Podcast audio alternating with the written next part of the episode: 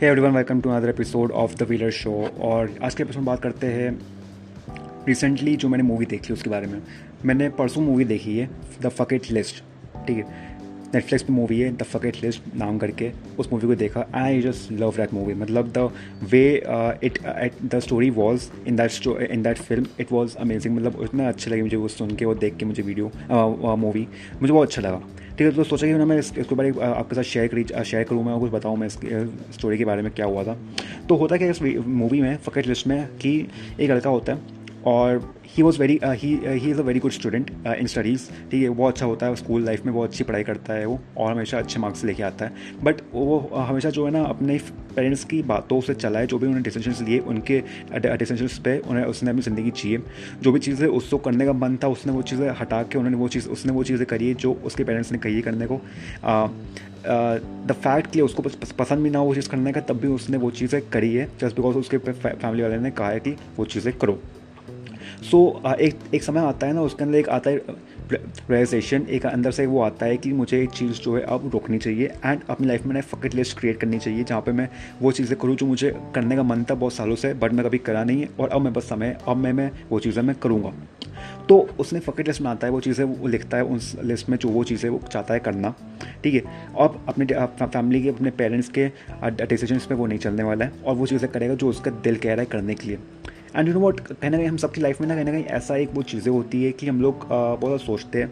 ठीक है, हमारे पेरेंट्स के जो डिसीज़न होते हैं, उनके पास चलते हैं। ठीक है and it's not wrong at some point but you know what at some point हम लोग को ना ये चीज़ सोचनी चाहिए कि हमारी लाइफ भी खत्म हो जाएगी। अगर हमें कोई चीज़ मन कर रहा है करने का तो हम लोग करना चाहिए। अगर हमारा दिल बोल रहा है वो चीज़ करने का तो I think we should get into that thing और वो चीज़ हम लोग करनी भी चाहिए। ठीक है, ये नहीं है कि हम लोग टाइम वेस्ट करना चाहिए, हम लोग सोचना चाहिए फेलियर के बारे में पेरेंट्स के बोलने वाले, हमारे फ्रेंड्स के बोलने वाले, इन सब चीज़ों के बारे में। भूल कर हम लोग फोकस करना चाहिए। हमारी हैप्पीनेस के, हमें, हमारी हैप्पीनेस के बारे में। हम लोग को वो चीज़ें करनी चाहिए जो हम लोग को मन करे अंदर से करने का। Because you know what by the end क्या होता है ना कि कुछ समय के बाद ना हम लोग से लगता है कि यार अब समय ख़त्म हो चुका है, एक एज थी जब मुझे करना चाहिए था और मैंने किया नहीं है। एंड नाउ मैं इस एज का हो चुका हूँ और मुझे करने का मन नहीं कर रहा है अब मैं ताकत नहीं बची है। तक होता है ना कि एट सम पॉइंट अगर आप किसी पूछेंगे जो थोड़े से एजड लोग जो फिफ्टी या फिफ्टी अबव हो चुके हैं उनसे अगर पूछेंगे तो उनको अफसोस इस चीज़ का नहीं होगा जो उन्होंने क्या चीज़ें करी। उनका अफसोस इस चीज़ का होगा उन्होंने क्या चीज़ें नहीं करी है।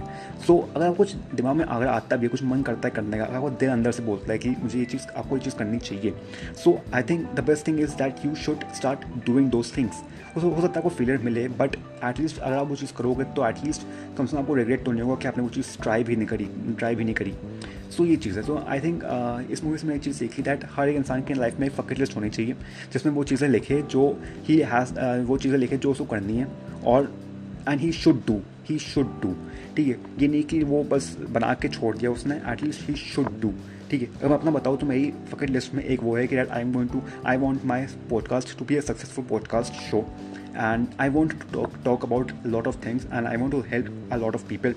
So कहना ये चीज़ है and I am starting this thing मतलब कि मैं अभी कुछ कुछ एपिसोड्स में डाले हैं और आगे मैं डालने वाला हूँ। I am doing this thing ठीक है, मैं ये नहीं सोच रहा हूँ कि फीलिंग मुझे मिलने वाला है या मुझे लॉस मिल, होने वाला है या मुझे मेरे फ्रेंड्स क्या बोलने वाले मेरे फैमिली वाले क्या बोलने वाले I don't thinking about I am not thinking about any of those things मुझे वो चीज़ करनी है। I am doing is I am doing this thing because मेरे अंदर से वो चीज़ आ रही करने की तो मैं वो चीज़ कर रहा हूँ। ऑन द सेम एंड आपकी लाइफ में कुछ चीज़ें ऐसी होंगी जो करने का मन है जस्ट स्टार्ट डूइंग ठीक है just fuck it just say these two words these two words are very harmless but इनके इफेक्ट्स जो है ना हमारी लाइफ में बहुत ज़्यादा होते हैं। ठीक है आपने ये चीज़ अगर आपने कभी बोली, अगर कोई चीज़ दिमाग, कोई फियर अगर आपके लाइफ में आ रहा है, कुछ समझ नहीं आ रहा क्या करना है just say this two words fuck it and just start doing just do it just start doing those things ठीक है, आप करिए।